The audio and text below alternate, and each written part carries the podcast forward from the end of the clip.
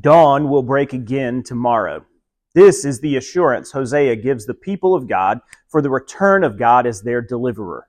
As sure as dawn will break, God will show up.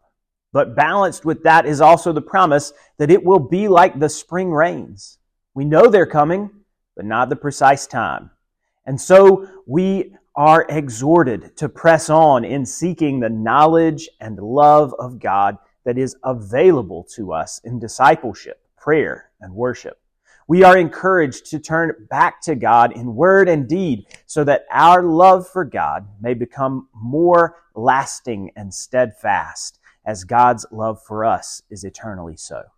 And so that we might be prepared when God breaks into the world once again.